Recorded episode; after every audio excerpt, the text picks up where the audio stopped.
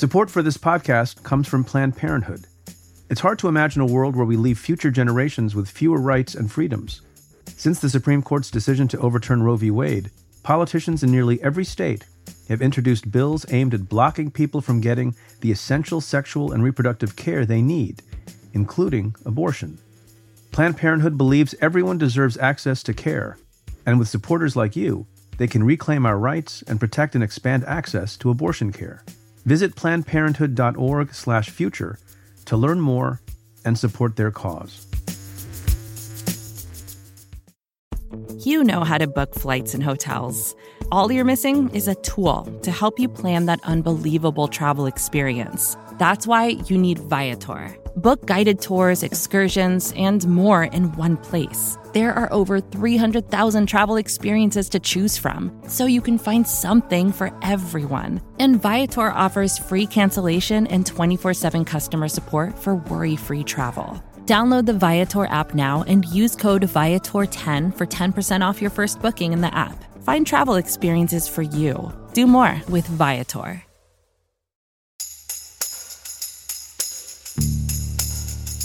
From Cafe and the Vox Media Podcast Network, this is Stay Tuned in Brief. I'm Preet Bharara.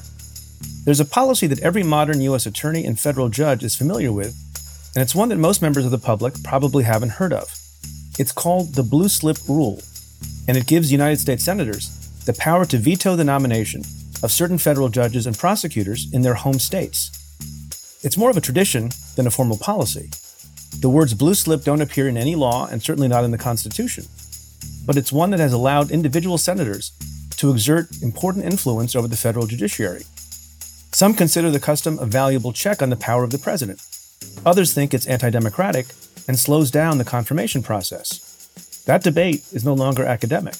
The Senate Judiciary Committee, under the leadership of Dick Durbin, is now reportedly considering getting rid of blue slips. My guest this week is Leigh Ann Caldwell. She's a reporter at the Washington Post, where she focuses on Congress and politics. She recently co authored an article on the state of blue slips. Leigh Ann, welcome to the show. Preet, thanks for having me. So, I spent four and a half years on the Senate Judiciary Committee working for Chuck Schumer, and I had as one of my responsibilities the duty of either submitting or not submitting his blue slip at his direction, of course. but I'm the one who checked the box based on his direction what the hell is the blue slip policy? well, um, as you, I'm sure, know very well, the blue slip policy happens when, like you said in your intro, it is really just a Senate tradition and it's a courtesy.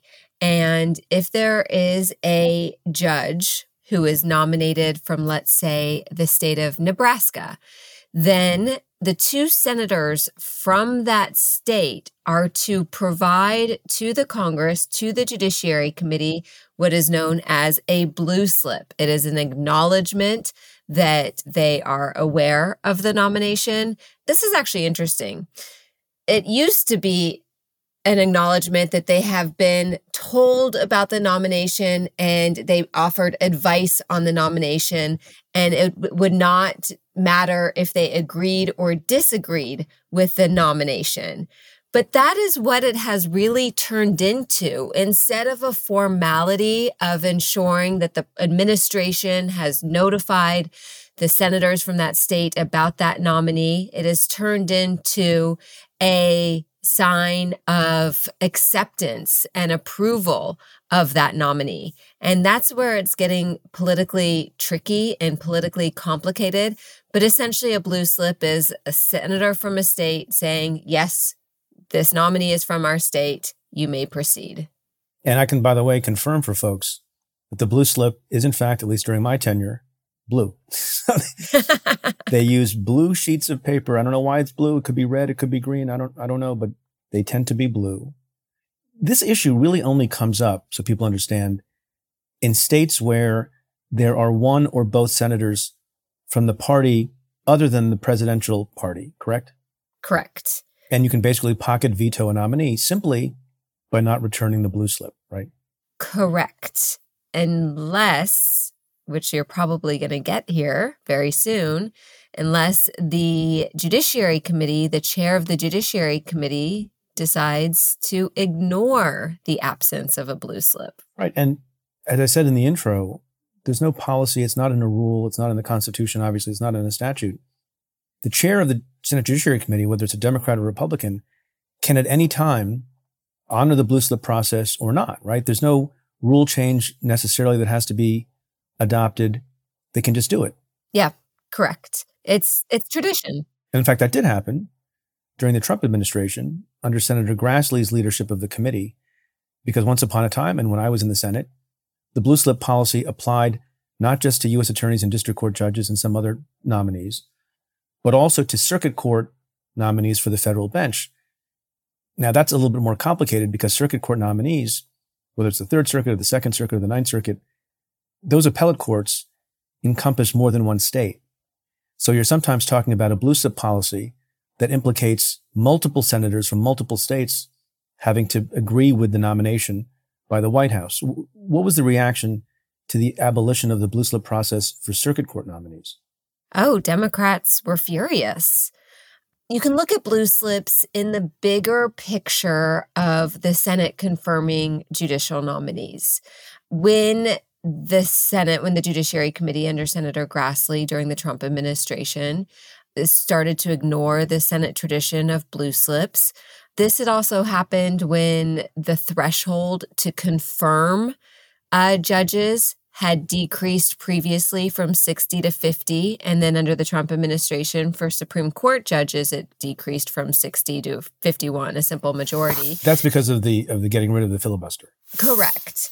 And so for these for judicial nominees. And so when Grassley said that he was no longer going to honor the tradition of blue slips, Democrats were furious because this was their only backstop, really, to stopping some of these nominees that they really didn't approve with, that they thought were way too extreme for for the bench.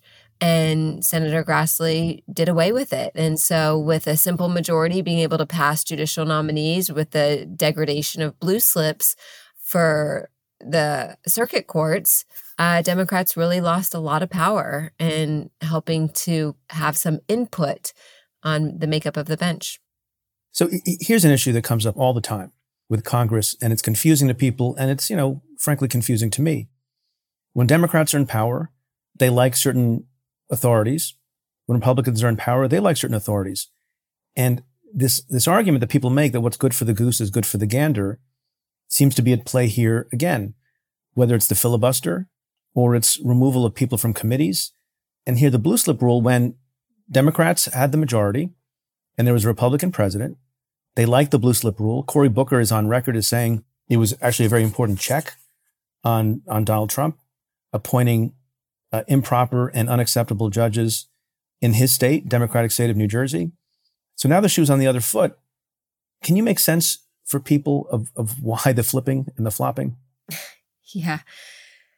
No, not really. I mean, it's um it's just when people have power, they want to exert as much power as possible and they want to get as much done as possible.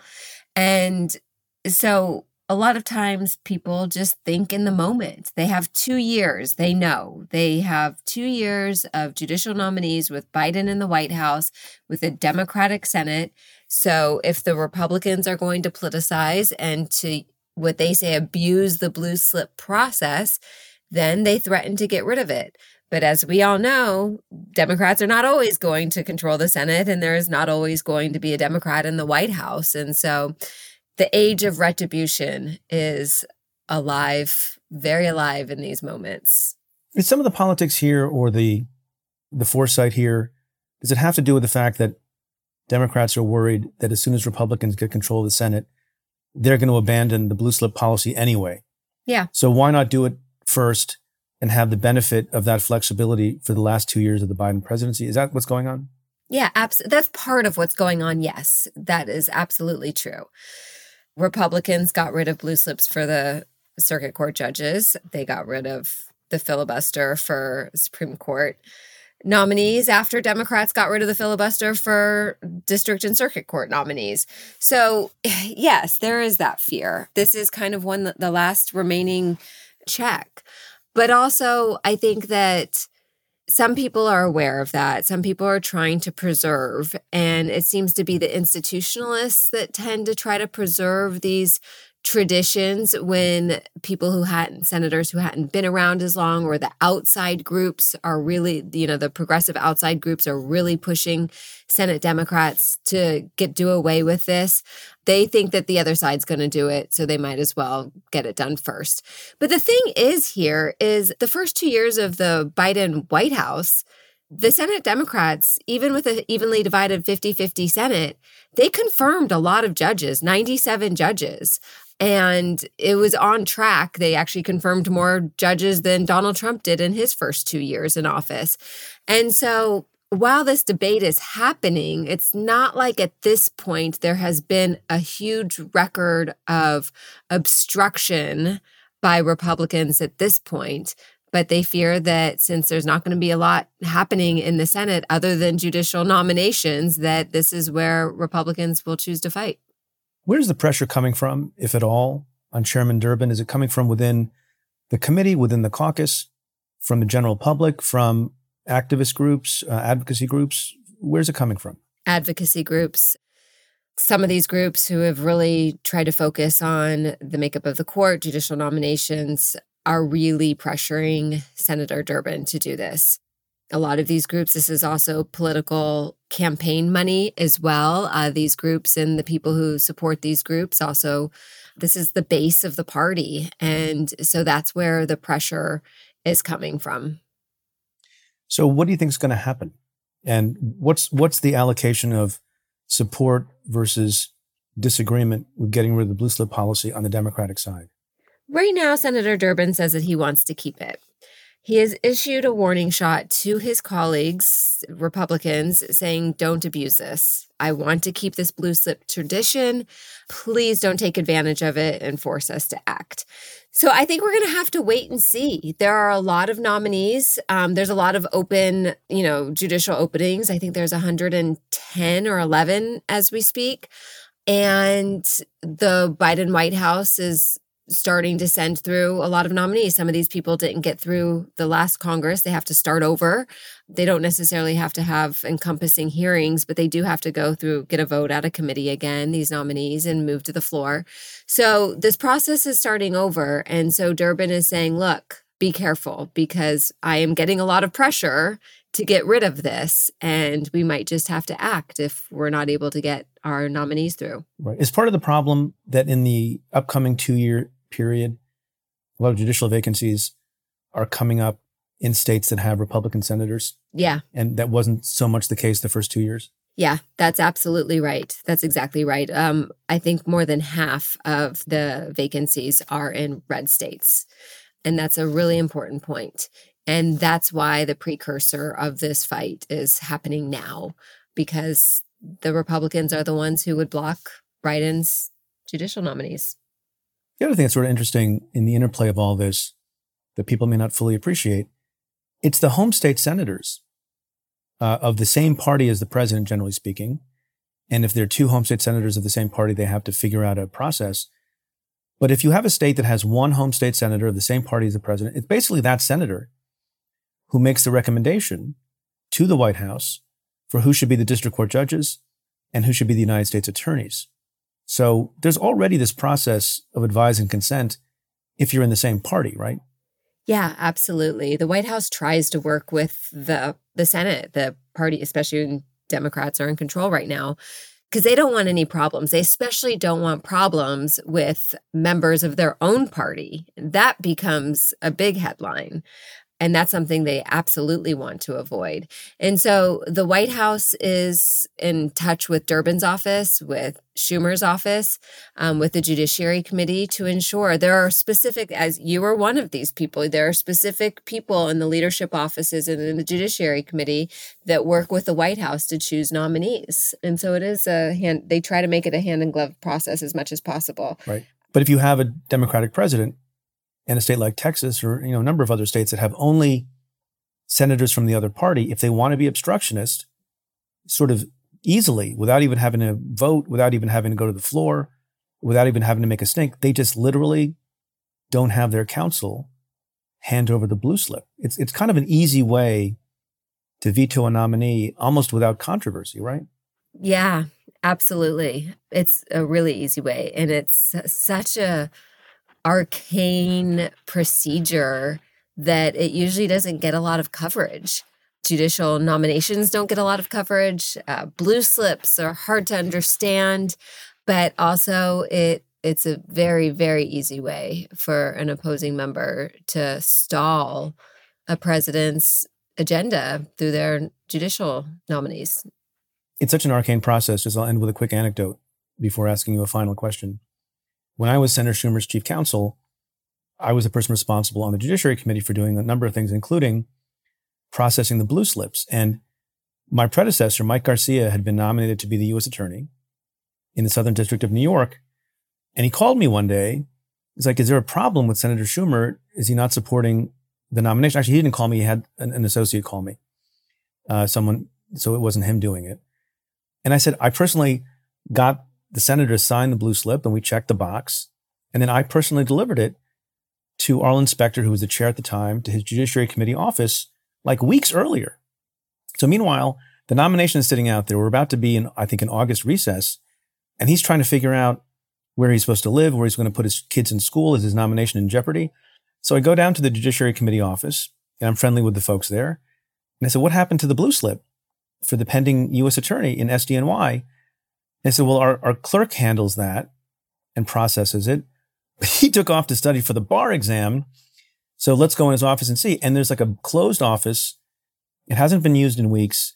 And there in the inbox is the inner office envelope from Senator Schumer's office to Senator Specter's office with the blue slip that literally has the fate of the future career of a gosh. nominee from the president just sitting collecting dust. So, um, separate apart from whether or not that's it's anti-democratic or not, that's kind of that's kind of crazy.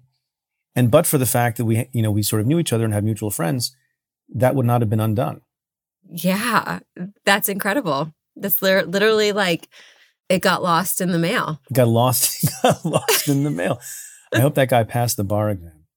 Are there any other things you think in the coming two years that will be focal points for the battle on judges? So it's a great question because it's important to remember the context is that in a divided government with a house with a republican controlled house there's not going to be a lot of legislation that gets done. And so as senate republican leader mitch mcconnell likes to say that they are in the personnel business. The senate is in the personnel business. A lot of their job is just to get the president's cabinet and officials running and the judiciary and so this is really what Schumer is going to focus on. This is what Durbin is going to focus on. Uh, he has big, big goals. I talked to him about it right before Christmas, even before this issue. He was talking about his goals for the judiciary, remaking the judiciary. So, because a lot of these vacancies are in Republican states, and because other than the debt limit, they're not going to have that much to fight over, a lot of these battles are going to take place, partisan battles uh, over these nominations. Indeed, they will. And and if there's a Supreme Court vacancy, let's see what happens. Yes, of course. Leigh-Ann Caldwell, thanks so much for joining the show. Preet, thanks for having me.